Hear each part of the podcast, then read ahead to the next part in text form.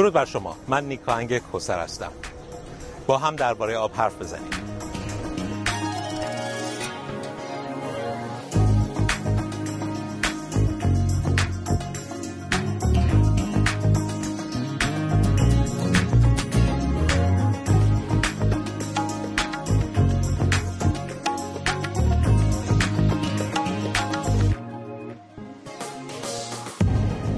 هفته گذشته دبیرکل سازمان ملل هشدار داد که ما دیگر از دوره گرمایش زمین گذشتیم و به دوره جوشیدن زمین رسیدیم.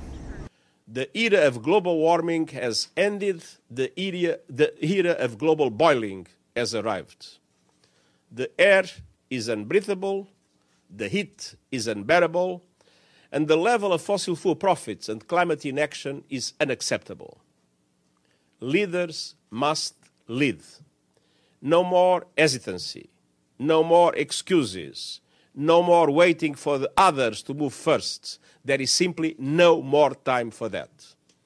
تغییرات اقلیمی داره آثار خودش رو نشون میده. خیلی البته سعی می‌کنن بگن که این تغییرات کاملا طبیعیه. اما ما می‌دونیم که در طول چند قرن گذشته هوای زمین گرمتر شده. از زمان انقلاب صنعتی تا کنون وضعیت تغییر کرده. و تغییر این وضعیت می‌تونه آثار غیر قابل جبرانی بر روی جمعیت های انسانی و جانوری و گیاهی بگذاره. آتش سوزی های فراوانی که در نقاط مختلف جهان داره روی میده نمادی از این اتفاقات هست. اما یک مسئله دیگری که بایستی بیشتر راجع بهش صحبت بکنیم نقش انسان ها در مدیریت منابع طبیعی و مدیریت محیط زیست هست و در کشوری مثل ایران که تصمیم گیری ها معمولا از بالا به پایین هست این انسان ها نقش کمتری بازی می‌کنن. درباره تغییراتی که بایستی صورت بگیره برای اینکه مشارکت عمومی بره بالاتر با دکتر بهرنگ فروغی در تورنتو گفتگو کردیم.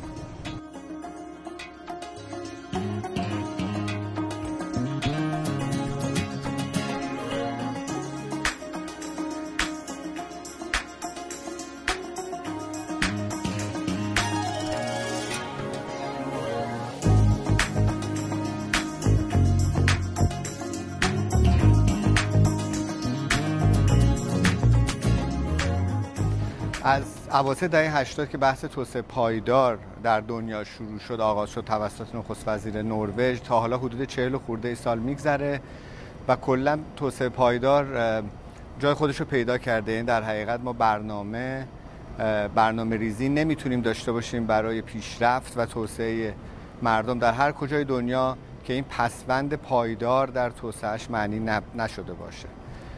و مشارکت شاید اصلی ترین رکن برنامه ریزی توسعه پایدار هست. به این معنی که انسان ها و محیط زیست در کنار همدیگه در یک در همکنشی بعد براشون یک آینده تصور بشه که این آینده پایدار باشه یعنی بمونه برای نسل ها و این در همکنش احتیاج به مشارکت افراد و زینفعانی داره که در اموری که اون امور بر زندگیشون تاثیر می‌ذاره.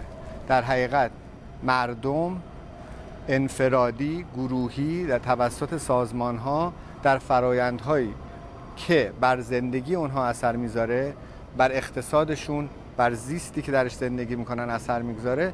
این به صورت کلی مسئله مشارکت اما همونجوری که توسعه پایدار خیلی لایه ها داره خیلی زوایای مختلفی داره خیلی تخصصی شده. مسئله مشارکت هم الان تسهیلش و برنامه ریزیش یک مسئله کاملا تخصصی اجرا شده تحقیق شده و امکاناتش و موقعیتاش بررسی شده بومی شده و باید در حقیقت دانش داره دانشی داره که در ظرفی که می‌خواد اتفاق بیفته اون دانش رو باید تعریف کنه. ببینید توسعه پایدار در حقیقت یافتن راه حل هایی برای آینده مردم هست که در خور در شعنشون باشه و خودشون بتونن در ساختنش و گسترش دادنش نقش داشته باشن با لحاظ کردن شاخص محیط زیست. اما متاسفانه برداشتی که از مشارکت میشه یا به گونه که شما به صورت فرایندهای رأی دادن و دموکراتیکه. یعنی چون ما رأی میدیم به نماینده هامون خب اونا میرن برنامه‌ریزی رو انجام میدن و دولت میشن و مجری قانونگذار و مجری اجرای قانون. البته در توسعه پایدار مشارکت رو خیلی مبسوط بعد بررسی کرد و اصولا در کشورهای مثل کشور ما مسئله مشارکت بیشتر محدود بوده به جلسه گذاشتن در روستاها در شهرها در مناطق محروم برای شنیدن صحبت های مردم و اصولا هدفش میشه توی مرحله یه هدفی تعریف کرد که مردم معترض هستن به شرایط و می‌خوان اعتراض کنن. ما یه فضای فراهم کنیم که اینا صداشون شنیده بشه. یه حالتی داره یه حالت تراپی داره. اعتراض شنیده میشه مردم حس خوبی می‌کنن بسته میشه و ما میریم کارمون رو انجام میدیم. گاهی هم مشارکت برای تصمیمیه که گرفته شده. همه مسائل برنامه ریزی شده یه جاده روستایی کشیده می‌خواد بشه یک منبع آب می‌خواد کار بشه یا یه پروژه اقتصادی تعریف بشه که برنامه ریزی شده جزئیات مشخصه.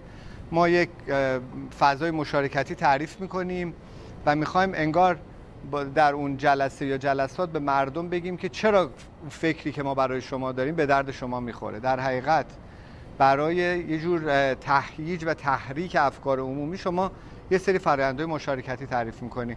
این هم شبیه اون برنامه تراپی اثر مشارکت بیشتر برای اینه که تصمیم گیرنده ها و صاحبان قدرت در راستای کاری که می‌خوان انجام بدن مردم رو یک جوری پشت خودشون بیارن. ولی به هر حال این بسیار بسیار فاصله داره از مشارکت جوری که در توسعه پایدار تعریف میشه. توی کشور ما مثلا عریضه نویسی خودش می‌تونیم بگیم که یه مکانیسمی بوده که مردم مستقیم می‌تونستن بنویسن مشکلاتشون رو به دست صاحب قدرت بدن. و اون دقیقا شبیه فضاهای دیگه ای که شما میری اعتراضتو مطرح می‌کنی ولی حالا کی بشنوه کی اون گوش بده کی در نظر بگیره صحبت های شما و نیازهای شما رو. ما اصولا در این سطح گیر می‌کنیم مشارکت. مشارکت برای اینه که قدرت برنامه ای رو که ریخته اجرا کنه و مردم رو به هیجان بیاره مردم رو یه جوری پشت خودش بیاره ولی کارش رو خودش انجام داده برنامهش خودش ریخته.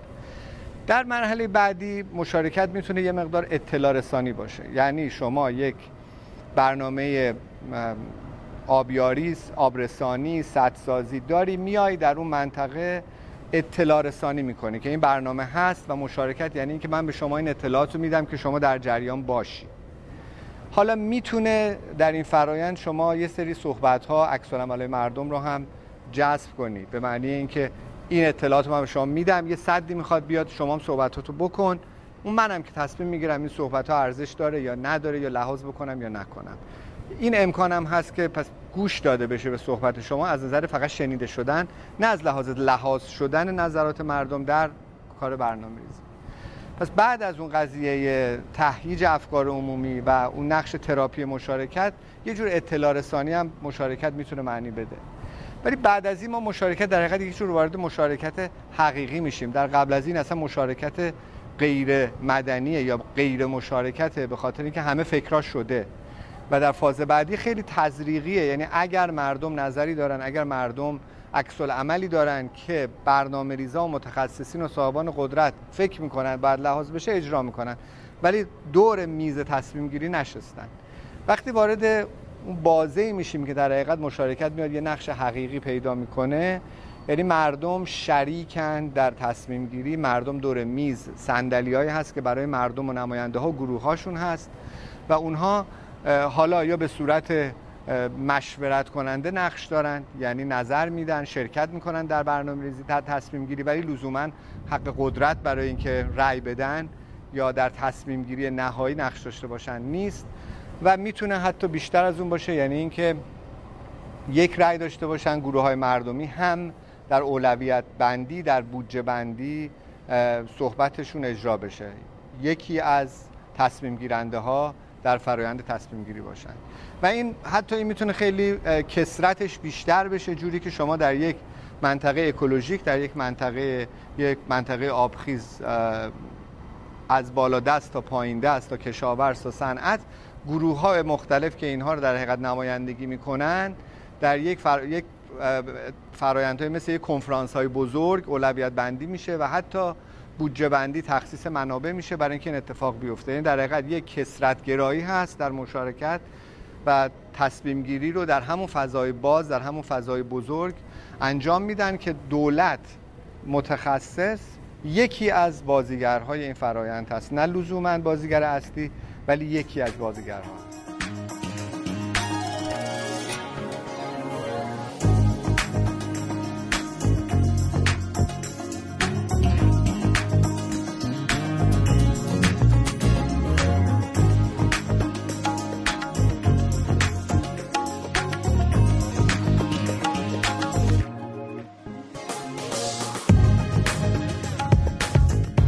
مفهوم نردبان مشارکت هست که از دهه 60 مطرح شده بوده توسط مردم شناس معروف به نام شری آرنستاین که با مطالعه موردی مشارکت در مناطق روستایی در دنیای توسعه یافته و توسعه نیافته دستبندی های مشارکت رو انجام داده بوده. ولی وقتی شما وارد فاز اجرایی میشی مشارکت شاید به اسم بسیار راحت باشه. یعنی که شما مردم رو می‌خوای دخالت بدی دعوت می‌کنی. از مردم که بیان صحبت کنن. ولی یه تخصص تحصیلگری می‌خواد استراتژی می‌خواد آموزش می‌خواد مشارکتی که درش گزینه فراگیری و بهتر فهمیدن و تحلیل کردن اون موضوعی که می‌خواد درش بر برنامه‌ریزی اتفاق بیفته نباشه اون مشارکت مشارکت کوریه. بنابراین ما احتیاج داریم که مشارکت اون لایه‌هاش و برنامه‌ریزی آموزشیش و تسهیلگریش و استراتژیش هم بررسی بکنیم. حالا با فرض اینکه ما وارد اون بازه از مشارکت بشیم که مردم و نماینده ها و گروه های مردمی نقش دارن دور میز تصمیم گیری هستن باز هم با, با چنین نسخه لزوما مشارکت نمی‌تونه اتفاق میفته ما باید این دینامیک رو یکم بهتر بشناسیم و بهتر تحلیل کنیم و اون تسهیلگران برنامه ریزی و فرایند مشارکتی با آگاهی از این بازی قدرت و دینامیک مشارکت کمک کنم برای در هم گیرنده تر شدن برنامه مشارکت. در اصولا وقتی که کسی که صاحب قدرت هست می‌خواد وارد بازی مشارکتی بشه دیدش از قدرت یه دید صفر و یکی هست. یعنی من اگر صد واحد قدرت دارم در این برنامه مشارکتی شرکت کنم مثلا چهل تا از این واحدهای قدرت هم باید بدم. از قدرت من کم میشه. این دید خب مانع میشه چون کسی که در قدرت هست خب می‌خواد حفظ کنه جایگاهی که داره. اما در تحقیقاتی که شده جوری که بررسی شده فرایندهای مشارکتی چطور چه دینامیکی دارن و چطور زندگی می‌کنه اون فرایند در حقیقت قدرت می‌بینیم که با به اشتراک گذاشتن زیاد میشه. شما قدرت رو یه قدرت با قدرتی که مردم میان با گروه های مختلف با همدیگه power with قدرت با شکل می‌گیره برای انجام کاری. و این در حقیقت اون بازی صفر و یکی رو زیر سوال می‌بره. دیگه اونجوری دیده نمیشه. چون در فرایند مشارکتی یه با یه همبستگی وجود داره برای انجام کاری. البته برای شروع شدن این قضیه ما یک احتیاج به اعتماد به نفس درونی یک قدرت درونی که اون به ما بگه ما می‌توانیم وارد بازی مشارکت بشیم وارد تصمیم گیری بشیم وارد برنامه ریزی بشیم. در حوزه امورایی که به زندگیمون مرتبطه و در کنار گروه های دیگه با هم آینده رو ترسیم کنیم. این می‌بینین اینجا قدرت از درون آدم میاد همبستگی میاد قدرت برای انجام کاری میاد که اون وقت اونجا کسی هم که اول قدرت آورده در فرایندهایی که شما اول مشارکت نبودی بعد وارد فاز مشارکت میشی اون صاحب قدرت هم میاد به عنوان متخصص میاد به عنوان حامی در کنار این با همبستگی قرار می‌گیره. در حقیقت تئوری دولت قبل از مشارکت به این منظور است که یک کشتی هست که ناخدایی داره و اون ناخدا کشتی رو هدایت می‌کنه و مردم و سازمان ها در حقیقت دارن پارو می‌زنن. ولی در این تصویر جدید و دولت مشارکتی مردم هستن که گروه های مردمی و اون با هم بودن ناخدا هست و دولته که در حقیقت نقش حامی رو داره یعنی متخصصین و صاحبان سرمایه در نقش حمایت و پارو زدن برای اون به سمت اون جهتی هستند که فرایند مشارکتی اونو داره تعریف می‌کنه فرایند مشارکتی اونو داره تولید و بازتولید می‌کنه. پس بهتر فهمیدن این فرایند باز کردن قدرت که قدرت مفهوم صفر و یکی نیست بلکه با طی مشارکت شما داری قدرت رو تکثیر می‌کنی این دیدگاه می‌تونه باشه این می‌تونه هدایت کننده برنامه باشه. اما بیایم یه مقدار بهتر فرم های قدرت رو متوجه بشیم. ببینید ما در کار برنامه ریزی در کار مدیریت در کار دیدن آینده و فکر درباره آینده شما یک سری متخصص داری که اصولا در جامعه مثل جامعه ایران پشت درای بسته دارن تصمیم گیری می‌کنن و صاحبان قدرت و سیاست هستن. در این فضای بسته این اتفاقا داره میفته شما بیرون از این فضا هستی و نقشی در تصمیم گیری نداری. حالا در این فاز که شما یه فضای بسته سیاسی هست و مستقیم درگیر نیستی شاید بتونی با یه سری کارهای لابیگری برای کار شفافیت سازی برای حسابرسی کردن این پروسه ها برای اینکه حق دسترسی به اطلاعاتی که اونجا گرفته میشه رو داشته باشی تلاش کنی. پس ما اینجا می‌بینیم که با شروع شدن کار مشارکت فعالین اجتماعی در حقیقت مسئولیتشون پررنگتر میشه. وقتی فرایند مشارکت شروع میشه حتی تو همون سالهای اولیه فازهای اولیه که ما هنوز تصمیم پشت درای بسته داره اتفاق میفته نقش فعال اجتماعی در حقیقت هل دادن این فرایند هست برای اینکه ما بگیریم حق دسترسی به اطلاعات بگیریم شفافیت رو بگیریم و حسابرسی رو اضافه کنیم. حالا نهایتا هدف اینه که سندلی های دور میز تصمیم گیری سندلی های دور میز برنامه ریزی بزرگتر بشه گسترده تر بشه تعدادش بیشتر بشه. پس فعال اجتماعی بعد از اینکه رسید این فضاها رو یواش یواش با فعالیت های لابی و دسترسی به اطلاعات زیاد کرد.